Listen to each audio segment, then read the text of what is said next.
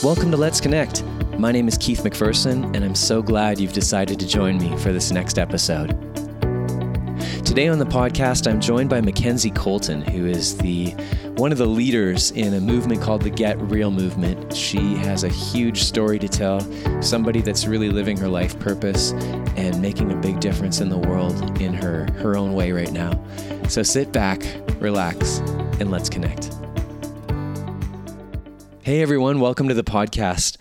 I uh, hope you're having a great week wherever you are. This is um, going to be a really special podcast. I'm interviewing somebody I've known for a very long time in my life since uh, she was a kid, I think grade four, perhaps even. And uh, Mackenzie, she's doing some incredible work in the world right now with um, something called the Get Real movement. Uh, this is somebody when you combine passion with really utilizing the gifts you've been given and making a difference on the planet. Um, I would say that is Mackenzie Colton, and she has a lot of wisdom to share with us today about the impact that she's making and the messages that she's sharing with uh, the youth today in our communities. Um, the Get Real movement is all about a gay straight alliance movement, trying to have those conversations in schools and bringing more awareness to this subject and how we can become more united as a planet. So it's going to be really, really awesome to connect with her.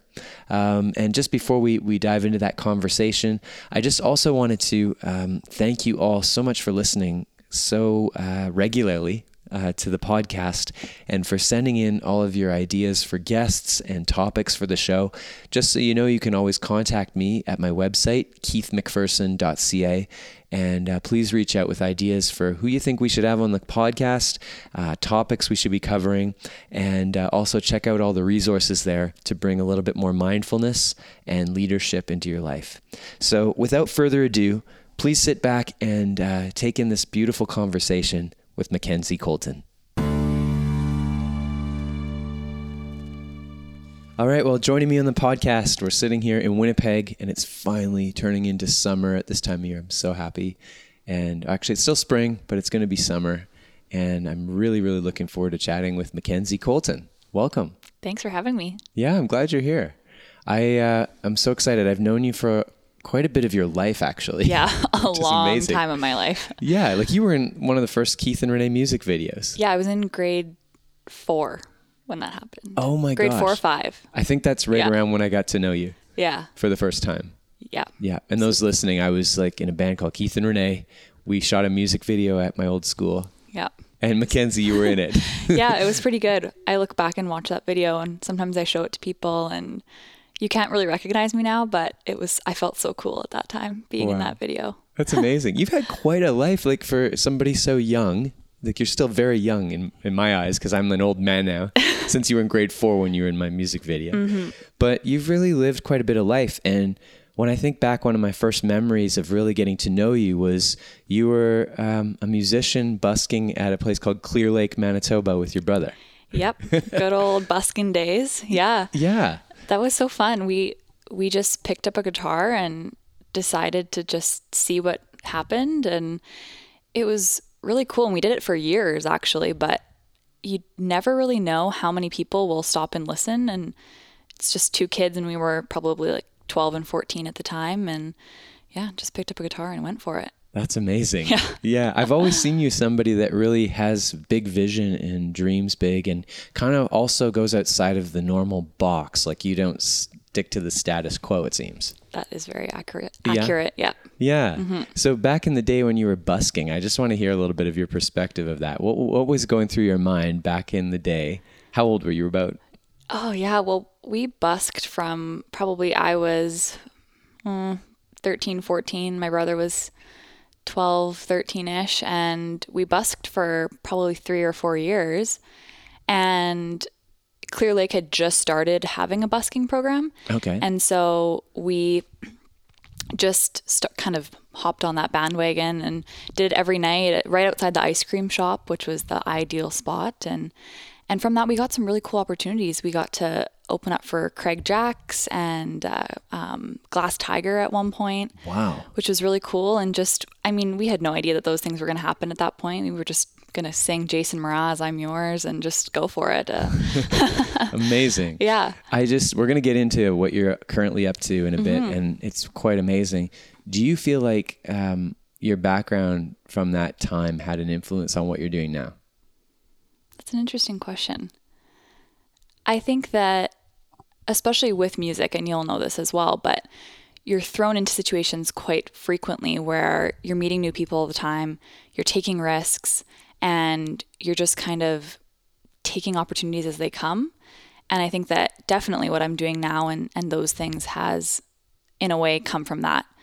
And I think that being so young and doing music and having relationships and I mean working with a sibling or anything like that teaches you a lot. So I think that definitely it ties in for sure. Amazing. Mm-hmm. So when we talk about taking risks and kind of going out of your comfort zone Mm-hmm. and skip ahead a little bit, you're in high school.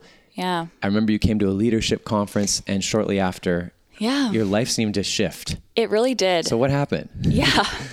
Um, well, I started to kind of think about my life and myself and really look at maybe was I identifying differently than a lot of my friends were. And so I actually came out as a member of the LGBTQ community In And- high school. in high school. Yeah, I, I was in grade 10 at the time. And I had kind of a difficult situation with a friend and was put into a situation where a lot of people found that out really quickly, which I was fine with. And and for people that are listening, like I kind of came out, I guess, outside the box, you could say. Um, I have never really labeled myself. I think that there's a lot of power in labels, and I think that a lot of people really identify with a certain label, and I just haven't. And so even when I, you know, came out to my parents and my friends and those those people, I said, I am just gonna date the people that make me happy, and I'm just gonna date the people that I feel a connection to, and whatever gender or, or if there was a gender, that doesn't matter to me. And similar to like race and all those things, like it doesn't it doesn't matter. Um, and that's something that's been really interesting, becoming more and more recognized in the community. Is a lot of people are uncomfortable with that. They don't like the whole not label thing. They like the pick a box and identify and stay in that box. And that's just never something that I've been into. Wow. And coming from my frame of mind, it was just kind of, uh, well, I don't know what my life's going to look like forever. So I, I didn't want to be put in a situation where I was in a box and then I didn't identify with that anymore. right. And I said, like, what's up with these boxes? right. They make no sense. yeah. They're for everybody else. They're not for yourself necessarily. And so I decided that I was just going to. So I identify as a member of the queer community, but that to me probably would mean a lot different than to other people. Right. Absolutely. Mm-hmm. Wow. I'm just mind blown with how that must have been in the 10th grade to just Yeah. have that awareness and then to actually did, did you have a choice like did you consciously come out to share that or was it kind of just it happened to happen Um, it definitely was kind of a conscious thing, but I think that it just kind of spread quickly, and that was the end of it. Like I didn't necessarily feel the need to tell every single person because I figured that it would get around, and it didn't feel like that big of a deal to me necessarily. So, um, I just felt like I was going to live my life, and if people wanted to criticize that, then they could. But I was just going to do what made me happy. so what was the response from people when you first made that announcement and came out mostly really really well um, like i had a really good for the most part group, group of friends that were very supportive. My family has always been so so so supportive of me. Um, and so from that i decided that um, the one thing that i wanted to do was to start a gsa or a gay straight alliance in my high school which was a bit more of a difficult task because it was a religious school. So I started noticing, we'll skip a bit forward to grade 12, but uh, I noticed that a lot of younger students would come to me and ask questions because it was kind of a well known thing in the school that I was a, a resource that people could talk to if they wanted to because there weren't those in the school. wow And after a while, I just kind of thought, why is there not a space where we can all come together and just talk about this. Like, I'm texting all these people at one in the morning. Why can't we just all start a conversation about this? Oh, wow. Yeah. So Yeah. there was like a need for this to happen. Absolutely. And I think it's a need in every school. I think um, sexuality and, and these types of things are such big conversations today, and young people have a lot of questions. And so, Do you just on on that point? Do you Yeah. find that it's an uncomfortable conversation for most teenagers, or is it comfortable? That's interesting because I think even in the last five years, there's been such a shift. Because I remember in grade 10, it was kind of scandalous. Yeah, I remember being in high school and like we did not talk about this. No. Yeah, um, But I think there has been a bit of a bigger shift. I'm going to say, even in the last three years, that I've noticed in schools where it's not as big of a conversation of like, are you in the community or aren't you? It's just like, where do you fit in? Or mm-hmm. how can I kind of be there for you if you have difficulties with parents or a tough environment to be in? So I think it's a lot. This the conversation's just shifted. I think. Okay. Mm-hmm. Yeah.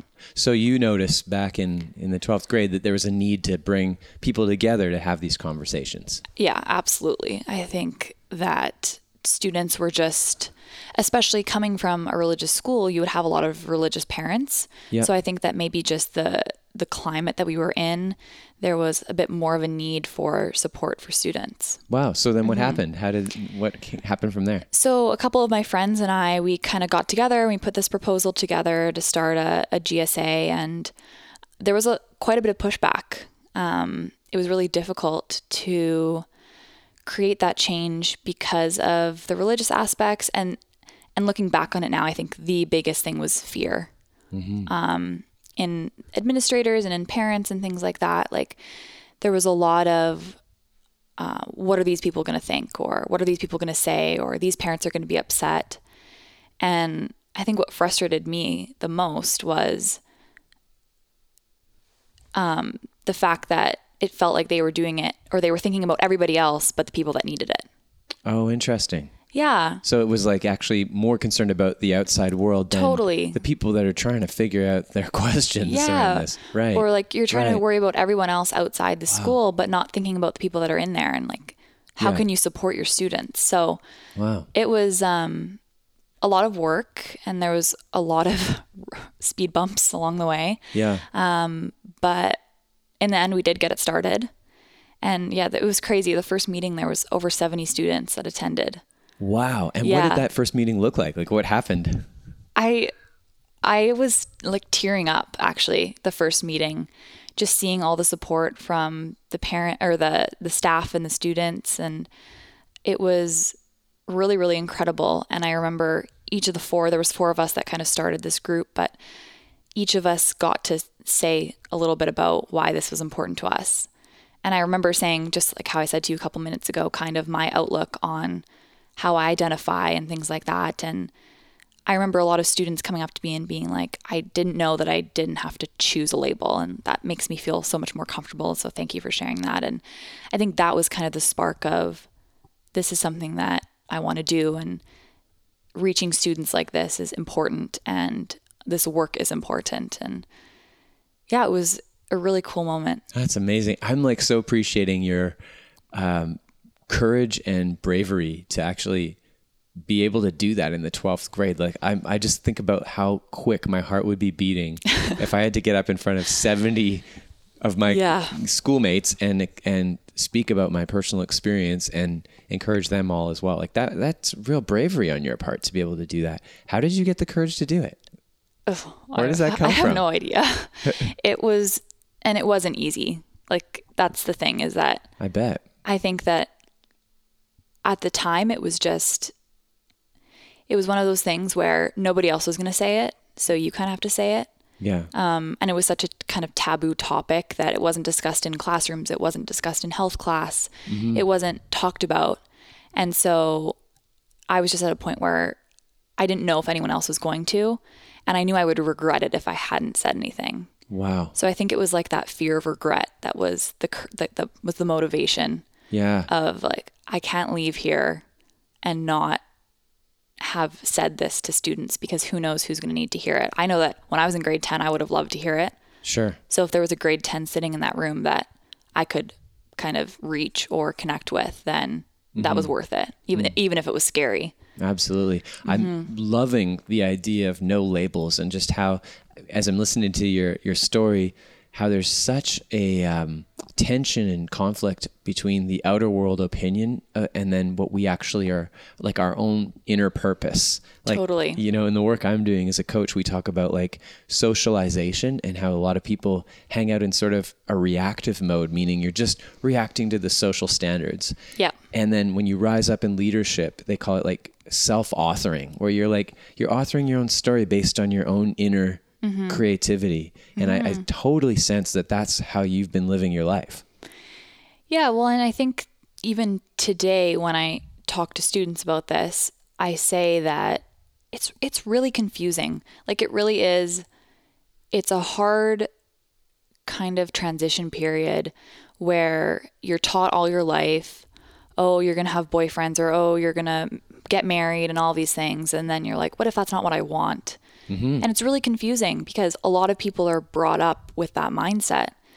And so I think that when I when and I I was lucky enough to not really be brought up in that. Like I was raised to be able to love whoever I wanted and have my life be kind of how I wanted it to be. But I know that a lot of people's lives aren't like that. Yeah. And so when you are confused and then suddenly you're like, "Oh, shoot, I have to like okay, if I'm not this, I have to be one of these things." And it's like, "No, you don't. Like just do what makes you happy." Right. And so I say to students and especially to teachers when I talk to teachers, um, it can be hard to come out if you don't know exactly what you're coming out as. But sometimes you just want to be acknowledged as being yourself. Yeah. And so like let's say you you know that you don't like boys or you you like more than just boys or whatever, but you don't really know exactly kind of where you fit. It can be hard to still stay in that like heteronormative type of society, but at the same time you don't want to come out as the wrong thing hypothetically. Right. So I always say to students, like, you don't have to pick. Like, you, your life's so long, especially when you're in grade 10, 11. Like, there's so much learning time, and, you know, there's so many life experiences that you have to go through in order to, like, 100% figure out who you are. And so it's, it takes some stress off. And, and that's like a, a big thing that I hear when I talk to students is like, wow, I feel a lot less stressed out about having to pick something. And, Sure. I'm curious, uh, like, I'm imagining that there are people listening here that are in the middle of parenting and are trying to figure out how would I deal with my children to bring them up in a way that encourages this, or maybe not. Maybe there's fear here of like, you know, because you're still in that sort of societal viewpoint. Like, what's your take on how parents should show up to this? It's like a bigger question than just sexuality, in my Totally. opinion, as you're talking. Yeah. It's like, how do we allow our children to be raised in a way that they can be free without labels? Any thoughts Yeah. on how you would encourage that? I mean, I'm not a parent, and parenting seems so complicated. Just like, you know, even just watching my parents parent, it seems Yeah. very complex. But I think that, and you see a lot of these conversations happening about gender and gender roles, and how, like, a lot of times boys are taught to play with trucks and girls to play with Barbies and those things. And Right. it's like, just let your kid play with what they want to play with. And then ah. you kind of get rid of those labels. And, and in my academic studies, we look a lot at this kind of stuff. And it's just all about kind of bringing, it's what we could refer to it as a bringing people up in a neutral zone. Hmm. So where it's not one way or the other. So kind of getting rid of those binary ideas of you're this or you're that. Like Right. kind of having the gray area of like just do what makes you feel happy, just do what you identify with, and we'll go from there. Right. And I think that especially age two, three, four, five, that area of time when you're learning all the society expectations and things like that, if your home environment is very neutral and you're in a place where you can just be supported for whatever, mm-hmm. I think that that is a crucial starting place. And that would be my kind of idea of that. Wow. And I'm I'm playing the other side as you're talking because I'm thinking about people that are just very much embedded in like rule keeping. Mm-hmm. And they're like, well, this is how it is. Like this is the society's way of thinking. We can't we can't let our kids just be totally free. Like Yeah. I'm sure that there's a mindset of that. W mm-hmm. First, I'm wondering if that links back to your comment about is that fear based? Uh, where is that coming from? And how does somebody even like begin to move Yeah. in the direction you're talking about. Well, I think it comes back to tradition, and you see that a lot in, like, well, I found in high school, like the religious traditions and all those things, like gender traditions. Yeah. These are ways of living. Ah. These are these are ways that you've been brought up in and told this is the way. So for there to be an alternative that you're not aware of, it's fear of the unknown. I think it's like, well, what's going to happen if if we don't have this, or what's going to happen if we raise our kid like this, and then five years down the line this happens? Like, Right. could we have prevented that? Different things. So I think it is fear of the unknown, and people really like routine and tradition, and they feel comfortable in that. Right. So to to suggest an alternative, I think can kind of ruffles ruffle some feathers in people for sure. Constantly. Like it's right at the edge right now. Mm-hmm. Yeah. Oh yeah. Wow. So um, back to what happened. So you're Mm-hmm. you're back in the twelfth grade. This group starts. It's meeting at your school, and then what what happens from there? Um, the end of grade 12 was pretty difficult. Um, I just felt that I wasn't able to be doing everything that I wanted to, uh, just because there were a lot of restrictions and things we couldn't do, and um, The rules. The rules, a lot of rules. Which some part of me looking back, like I get it. It's high school. There's a lot of parents that have very strong opinions about things, and Right. Um, so many different opinions. So I I felt quite frustrated just because I I didn't feel like I could do fully what I wanted to there. And so I graduated and went into first year of university just doing an arts degree and I didn't really think that this was what I was going to move towards and career path or anything like that. I didn't think that the GSA was really going to connect to what my life plan was going to be. Um, but I just saw this sweater one day and it had an equal, equal sign on the front. And on the back, it said no homophobia, no racism, no sexism, yes, love, yes, equality, yes, peace, or something like that. It was, I can't remember all the words, but wow. that was on the back. And I just thought, oh my gosh, that's such a cool sweater. I want one. And so I went on the website and they didn't have my size. And I emailed the just the email on the on the website and Yeah. I just kind of told a little bit of my story in maybe two sentences, just saying I started GSA in high school and I think what you're doing is really awesome and this is great. I would really love a sweater. So this was a company that was making these sweaters. this was a company, a Canadian company that was creating these sweaters, and they're like a nonprofit organization. I didn't really know much about them at all. And I got this email back from this guy named Chris, and we just kind of started talking over email, just chatting back and forth. And I just said, "Hey, like if there's any anything you ever need from volunteer, like let me know." And pretty much overnight, kind of, I started doing these bulk orders of these sweaters. Really? Yeah. Was it because you were wearing them and people were seeing them? Yeah, I was wearing them around like Winnipeg and Manitoba and in Clear Lake and stuff, and people would stop me and be like, "Oh my gosh, that's amazing! Where can I get one?" Really? Yeah, and so eventually, I just started saying to Chris, who is from the Get Real movement. That's what this movement is called. And I said, like, I'm just gonna start doing these bulk orders and selling them from here because there's a lot of interest. Wow. And he, he was like, that's awesome. That's great. And sold a ton of sweaters. And then really kind of started talking about their messages and promoting it on my social media. And Manitoba just really responded super well. Wow. And it was really crazy to see. And I, I genuinely, genuinely didn't really think it was going to go anywhere. But at the time, I was also doing some consulting with GSAs as well, just kind of talking with other students that were having similar struggles that I did in their schools and doing that kind of stuff. And at the same time, doing women and gender studies courses at the university, learning some stuff there. wow. And then Chris and and his partner uh, Marley, she's the other um, executive director there at Get Real. They invited me out to Toronto, which is where they're based, over the summer. And we got into conversations, and it was such a fun weekend. It was made some great memories. Just just finally meeting those people that I had been emailing with for well half a year at that point. I'd never met them. well And just out of curiosity, the Get Real movement, like, what's the premise? Just so we, for people Mm-hmm. That don't know about it. Totally. So it's it's a nonprofit, a national nonprofit, and it they focus on creating safe spaces for LGBTQ plus youth, and they do that in a couple of ways. Okay. At the time, they had their after school program in Toronto, which was like a, a youth group that met once a month. And then they also do school tours all across Canada, talking in high schools about diversity and inclusivity and all of those those things. How to Oh, wow. how to kind of create a safer school environment. And so right away, I loved the premise this of was like exactly what you were doing. totally, yeah. It was amazing. it was such a such a cool kind of thing. wow. Yeah. Huh. And uh, so, yeah, I went to Toronto and we kind of came up with this idea for an after school program in Manitoba. Wow. Yeah. And so then I started that and and now we're kind of here. It's crazy. It's unbelievable. And so initially when you go into university and you're getting your Mm-hmm. arts degree, like what was sort of your uh, what were you working towards? Like I- before this whole get real thing took over. I thought that I was going to probably go to law school. Okay.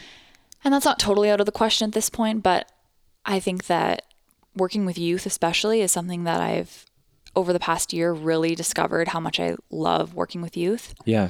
And um, kind of this subject area, like talking about these topics and discussing them with students, is really something that I'm passionate about right now. So, I mean, life is long, so law might happen down the road, but Sure. But Mm-hmm. currently this is a pretty full like I see you online. You're doing so much with the Get Real movement. Mm-hmm. Seems pretty full on. You're in schools, you're you've got this after school program happening. yeah it's it's really i was just talking to chris a couple weeks ago about how i've only really been working with them for just over a year but so much has happened. Like i mm-hmm. really do feel like it's such a main part of my life now and it's they're just so amazing and the organization itself and all the people are just so genuine and hardworking and Wow. yeah And so what in terms of um, what happens at the after school program Mm-hmm. right now that you've developed with them, what what happens? What what does it look like? Yeah, so we have about 15 students this year, and they come together once a month, and we bring in speakers and mentors, and we have some volunteers with Get Real as well that come in. And it's just a really safe space where you can be yourself and you can be authentic and you can meet some friends that might be experiencing some of the same things. And they're all from different schools too, which is nice. So, especially, we have a couple of GSA leaders in our after school program, and they talk with each other about what they're doing in their clubs. And yeah, it's, it's really cool to see to see them network with each other. Wow. Yeah. And GSA, like just that's Gay Straight Alliance. Gay Straight Alliance, yeah. So what is that exactly? It's basically just a um, safe space where you can come and it's for allies as well. And it's just a, well, the way I've always looked at it is it's a community of people that are all supportive of each other and are willing to be there for each other if there are struggles that they are going through. I see. And it doesn't mm-hmm. matter whether you're gay or straight. No, doesn't matter. It's just an alliance, Yeah. an acknowledgement that we're all one, and can Yeah. have conversations about this. And Yeah, and there are definitely Wow. the topics are focused on LGBTQ plus kind of topics, but there's a lot of things that come up, and it's really just a a place to meet people and have friends, and, and right. yeah. Have you been noticing an impact as a result of this? Like, what are some any stories or anything that you've noticed? Like from the after school program, or Yeah, just in, and in general. well, one of my one of the students actually went to oh, where was he in Ottawa for something a government conference, a youth conference where there was a lot of government, and he was meeting with with somebody that didn't have very supportive views of transgender rights. And so he sent me an email about it and and, and he said, I'm so upset and like I don't know what to do and all these things. And so I said, This is like I'm really sorry that this happened to you and all of this and I completely understand and have been in similar situations. So what do you want to do about it? Like, what do you want? How do you want to use your voice? Like, what? Hmm. This obviously has sparked something in you. Like, how can we use this? Hmm. So we came back, and a couple of the volunteers and him, we were all talking about kind of starting this awareness campaign for um, this certain person, and just talking about transgender rights and how you can support support people. And so for me to see the students in the program kind of have that similar passion that then they can kind of develop their own ideas and go out and and into their communities and, and talk about these things it's it's really inspiring That's amazing. Mm-hmm. How can we support people like in this way? What would you, what like what kind of advice would you give? well i talk about this quite a bit when i I do go into schools and I, I don't do the formal get real presentations right now. I I've kind of put together my own presentation that talks about my experience and my story, but also what I've learned from um, developing the GSA in my high school and how you can create a safer school climate. Mm-hmm. Um, so it's not the formal get real presentation, but I am going into schools. And when I do, I talk a lot about empathy and education. Ah. Those are like the two, my two biggest things, and I've written a couple of papers on this. Um, so first of all, you have to kind of educate people on the fundamentals of differences. So you kind of have to say, okay, if people are different sitting in a room, what makes them different? Mm. Educate people. What exactly makes me different from you or this person different than this person? Not in any negative or positive way, just like neutrally, how are you different? Right. And then you have to teach empathy, which I think a lot of people assume you're just raised with, but it's actually kind of a teachable thing. And so I show a Brene Brown video. I don't know if you know Brene I Brown. Totally know Brene yeah. Brown. Yeah. So I show her empathy video, which basically talks about why empathy is hard. It's because you have to put yourself in a position where you feel some of the pain they're feeling. Mm. And talking about, especially with LGBTQ folk, talking about how it can sometimes be hard to relate to something that you've never gone through. So, kind of some of the skills and different things that you can use and being there. And so, if someone's having a difficult time with their parent, you say, Well, how can we come up with a solution for this so that they feel less alone? Because mm-hmm. I think that that's the biggest thing. And through talking with students and my own experience and my friends, it's it's feeling really isolated. It's feeling alone. So I think that the biggest way to be empathetic to someone that's going through those things is to just be there with them, even if you don't know exactly what they're going through. Mm. It's to put yourself with them so that they feel like they have a partner or some someone that has their back no matter what. And how about for people that are like not in um, favor of what that person's going through? Like, do you know what I mean? Like, we, when you get mm-hmm. in a situation where somebody is like, "Well, I don't agree with this person choosing this," like that sort of outside mentality. Mm-hmm. Like, what what would, advice would you give that person that's really struggling with trying to practice empathy?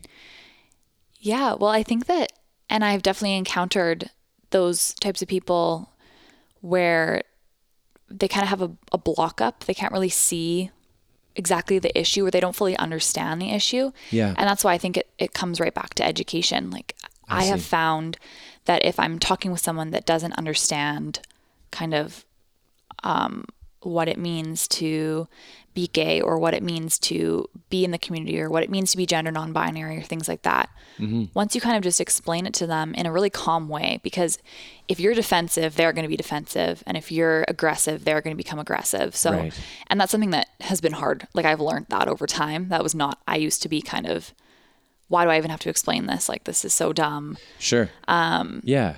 Like questions felt like an attack. Oh, but yeah. I I have learned especially in the past 2 years that questions sometimes, most times, are just an effort to learn. Wow. How did you shift into that mindset? That's really powerful to move from a place of like fight into yeah. like just allowing yeah. a more peacefulness there. Well, when I had this this friend that wasn't very supportive of me when I first came out, I really felt offended by her questions. I really did not understand and I felt attacked by her questions. And then two years ago, I had a friend that was going through a similar thing, and, and her friend was asking her pretty much the same questions that that friend had asked me. Mm. And I said, Well, she's just trying to understand. And then I realized that I didn't give that friend the opportunity to understand when I was in that position. And I think that what I said to this friend is, I completely get why these questions are annoying and why they're really frustrating. And sometimes questions, when you're not fully confident in yourself, can be really hard to answer. Because sometimes right. you're like, oh my gosh, I don't even know. I don't right. know the answer. Yeah. And then you're, and then you think, oh my gosh, like, do I even know? Like, should I have even come out? Was I this? And it kind of starts a spiral. Wow. Yeah. Yeah. And so for, for me, I think back then when I wasn't confident in myself and I didn't know, and even, even the whole not choosing a label thing, that was very not like no i didn't know a single other person that did that at the time. Mm-hmm. so that was kind of a newer thing that that i was just thinking should i even be doing this? Like yeah. and so those questions really kind of brought out the insecurities that i had. So I think that over time, as I got more confident, I felt like I could answer the questions and not second guess myself. Wow. And how did you build the confidence in you? I know so many people struggle with this, where like that self acceptance piece. Mm-hmm. But at the root of all of this, as you're talking, I'm thinking about the, the lack of self love and like the, the invitation to move into more self love and confidence. Like Yeah. anything in particular that you practice to sort of move in that direction? Because you come across, as we're talking here, just very confident and very like self love is there. Thank you. Yeah. I I honestly think that it it wasn't something that I did necessarily. I think that when when I was establishing this GSA in my high school, I was kind of thrown in, into a position where I had to be confident.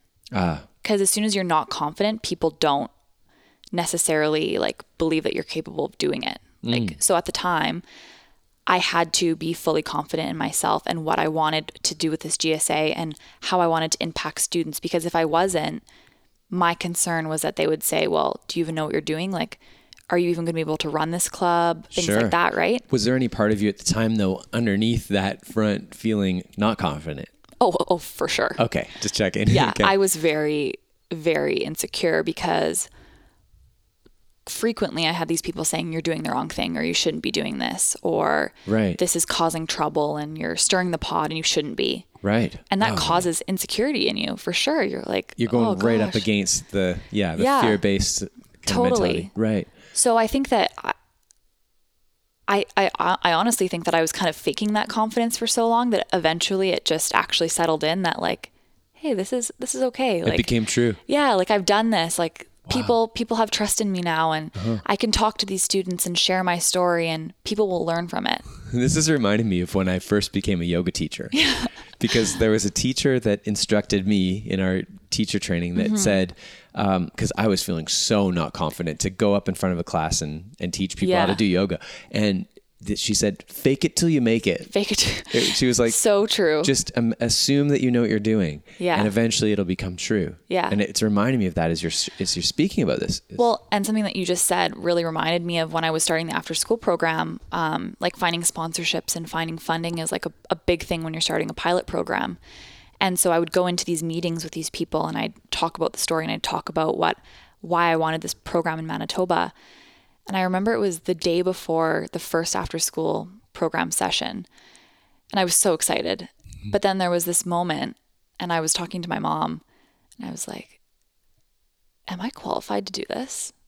oh, wow. And that kind of that insecurity came back. I was I was thinking like, Am I the right person that should be doing this? Like Get Real has put all this trust in me to do this here. Right. And is this going to work out how I wanted it to? Because this is something like this this after school program was something I had been dreaming about since grade 12 and it was finally happening and then there was this moment of kind of self-doubt and mm. it, it like imposter syndrome is the official term for it. I call it the saboteur. yeah, the similar. saboteur, yeah. Yeah. And I was just thinking what if this goes horribly wrong?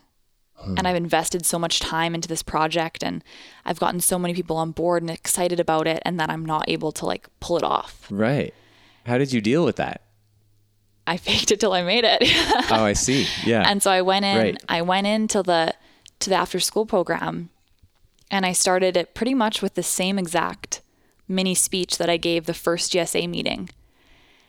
And pretty instantly the students I saw their reaction and I saw kind of the comments that they had said after and I, I got them each to write this little reflection paper at the end. Like, what did you take out of today?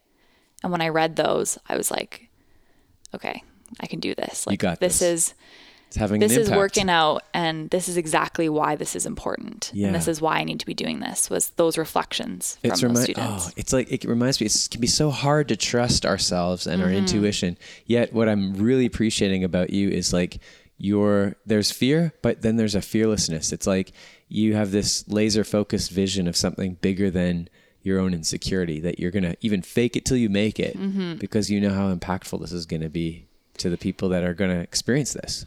Yeah well and i even had that when i started going into schools and doing like these kind of my presentations and high school students sometimes can be very difficult to read Yeah, Because I bet I know. you can look at them and Yeah. half of them are staring into space thinking about something totally different. Right. And I remember after like I can't remember, maybe it was a presentation before I even started with Get Real, but um I just kind of started with this philosophy of if one person in the room walks away feeling better about themselves or feeling like they can do it, then that's it. Like that's worth it for me. Wow. It doesn't need to be the whole room of students because I realized that that was super unrealistic. Yeah. So I just re- I I narrowed it down Beautiful. to one, and and most times the majority of it it is the majority of the students that I talk to in their reflections, because I've started to do this thing where at the end of every presentation, I give a little slip and I say ask them two questions. What's what is the one thing that you took away from this presentation? And that's just for me because I don't really want to be saying things that they either already know or that they're not really interested in. Like I want to really reach the people that I'm talking to. And then the second thing I ask them is how do you want to create change in your school? Mm. And when I get these papers back, it's never just one student that has taken away something great from it, but it's for me it's all about just one student because I could have been that one student in grade 10 that needed it. Right. And so I do it for that one student. Oh, I love that mindset as well. You know, there's I can imagine there's people listening right now that can relate to this outside of even the the story we're telling. Like Mm-hmm. I think about people in the workplace that get these intuitions to like speak up or to voice what they really want and then they hold back out of fear or I Yeah. Mm-hmm. might lose my job or you know, and then in the mindfulness framework piece especially here as you're talking like around the imposter syndrome and that saboteur mindset. Yeah. And I just I'm coming back to this thing again of like fake it till you make it as you, you're sharing that because Mm-hmm. I'm thinking about um, how powerful it is our, our our ability to believe and like feel it as if it's true like to feel as if Yeah. it's true so it's like to get up in front of a group and share mm-hmm. or to speak your opinion even if there's like that kind of lack of confidence or that voice in your Yeah. head or feeling it's like why not just go and go Just- for it like yeah. trust Well, your gut And this was another thing that I, I like to share with students that say, I want to do this thing, but I'm scared of this, or I'm worried that this is going to happen, or I'm worried people are going to think this of me. This is a worldly epidemic. Let's just name that. Oh, it's yeah. Not just students. Like Oh, yeah. everybody feels Everybody. this. Yeah. Well, and something that I started when I was really young, and I don't even know the first time I did it. I couldn't even remember, but I talk about it. This metaphor of at Pan. Do you know Pan Am Pool? Yeah. The pool. You know the platforms Love at Pan Am there. Pool. You know Yeah. the platforms that you jump off of. yes. So I remember always going to Pan Am and like standing on the edge and oh, I don't know if I want to jump. Like, oh, it looks scary. What if I fall? Or what if I belly flop? Or what if it isn't as exciting as I thought it was going to be? I feel like that when I'm up at the 10 meter one and Yeah. I'm looking at the pool. yeah. And you're, Yeah. and you're just freaking out. Yeah. And so at Pan Am Pool, I started to do this thing where I would stand on the edge and I would take a breath and I'd count to three. I would go one, two, three. And on three, I would jump every time. I wouldn't let myself chicken out. Wow. Like on three, every time I would do it. okay. And at first, it was just like a, a Pan Am pool kind of thing. But then it kind of started going into my life where I would be wanting to take a risk, but I would have all these fears. And I would go, I'm going to count to three and do it. Wow. And the biggest thing that I can use as a, as a common example of this is like an email. And like sending an email to the Get Real movement where I said I really want to be more involved. That was a moment where I was like, should I do this? Like they have so many people that are emailing them and they're probably not going to care and they probably have people that do all this stuff for them already. Right. And then and then I counted to 3 and I sent the email and it's turned into this this big thing. That is amazing. And so when students say that, I say when they say I'm scared to do this or I or I don't want to or I'm I'm worried that this is going to happen, I tell them that I say you just got to count to 3 and do it because you never know what's going to happen. And you might belly flop. Like sometimes belly flops happen, but what if you don't? And if you don't jump, you'll never know. Right. And if you're getting that intuition to take the risk, it's like, take the risk. Yeah. Wow. Because I sense that fear is actually just a sign that you're on the right path Yeah, sometimes I think that in that, in that way. yeah, totally. because it's like if the fear is trying to make you it's like fight or flight like the part of your brain that's like are you really sure you want to do this Yeah. but you know to trust that gut wow so right now in your life Mm-hmm. um, if you were standing on the 10 meter platform at pan am right now Mm-hmm. and you're about to count to three and you're going to jump Mm-hmm. what's life calling you to right now that's like freaking you out but you know that you need to do it i'm putting you right on the spot here Wow. but i'm just curious like in a mind of yours what comes up I don't I don't fully know. I think that well, I actually had I had a big audition a couple of days ago that I was really scared to go in for, but I did it and that was good. Oh and, yeah, we should mention you're an actress as well. Well, ish. yeah. ish. I do some acting as well, but um, I really have loved starting to speak in schools. Like for the first half of the year, my priority was really establishing the after school program. Yeah. And then um, I just had a lot of schools reaching out to me either for GSA consulting or talking talking to their GSA or leadership groups. Or I've done a couple of um, like dinners that I've been the sp- uh, guest at. Um, and that part is really exciting to me right now. And so I would love to be able to do more of that. Um, and maybe developing some sort of middle school program because I know that these presentations on this subject matter are, are becoming more and more common in high schools, but I think it would be really interesting to develop some sort of middle school presentation That's um, awesome. because I haven't really heard of that much in Manitoba. So wow.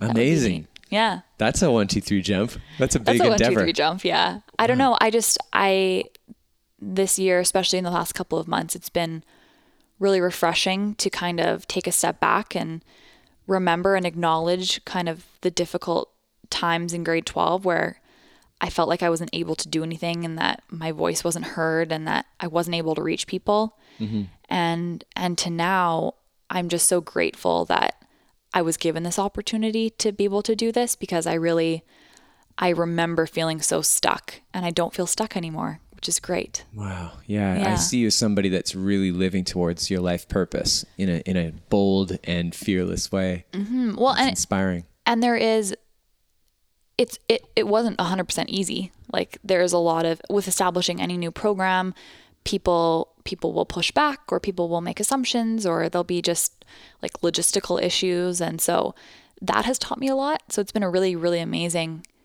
and and like you said I am still very young so I feel very again I, I keep using the word grateful but that's really the only word i can think of that i've been able to learn these things young because i know that in my future projects i'll be able to look back on that and really use what i've learned from this experience Wow. Mm-hmm. Who do you most admire?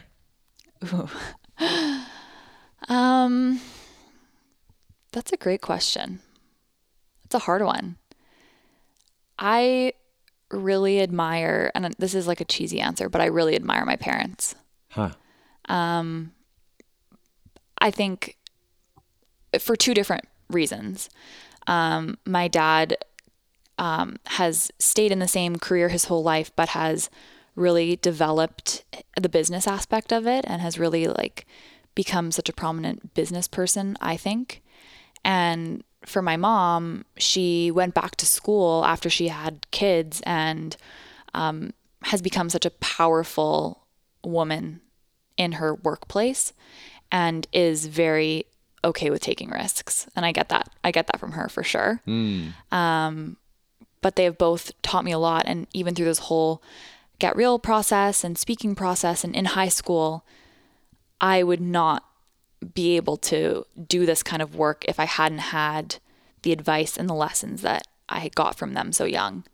So I really, really admire both of them. And I frequently think about how they would handle situations and and yeah Amazing. Mm-hmm. I can see it in you as you're talking. you have very similar qualities.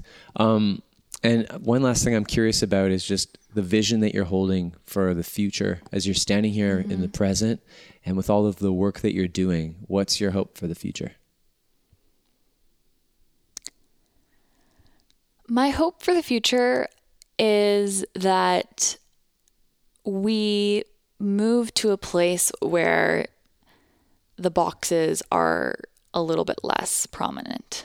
And I don't know if that's like something that I will do personally or something that I will help work towards, but I think that more people should feel okay with just living in the neutral area or living in the gray area or or not fully fully like having to choose.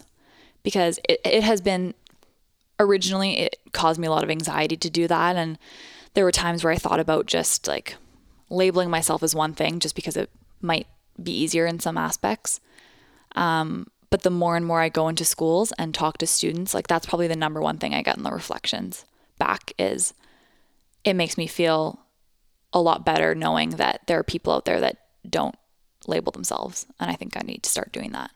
Wow. And so that I guess talking about back to that insecurity thing, that was something I was really insecure about was not having a label. Um, and through doing this, through seeing other people really kind of celebrate that aspect of myself that I was insecure about, I think that that has made me confident in it. Mm, that's amazing. And so I would really like in the future for more people to just kind of have that mindset of just like, I'm going to do what makes me happy. And it's true. Like people, people will be surprised by the things that you do. Um, but I think that's okay. Like kind of Yeah. c- throwing curveballs at people is fine. Like it's fine. I love that. Yeah, like who cares? If Yeah. if you're happy and if you're safe and you're making good decisions, like that's what it comes down to is is your internal happiness. And so whatever other people say, like it- it will affect you, but you also need to remember to focus on like am I happy? Do I feel secure in myself? Am I dating the person that makes me happy? Mm-hmm. And if if you answer yes to all those questions, then the rest doesn't matter. Mm-hmm. So I, want to work towards that. I love that. The Hawaiians, the ancient Hawaiians used to say, do what you will, but harm none.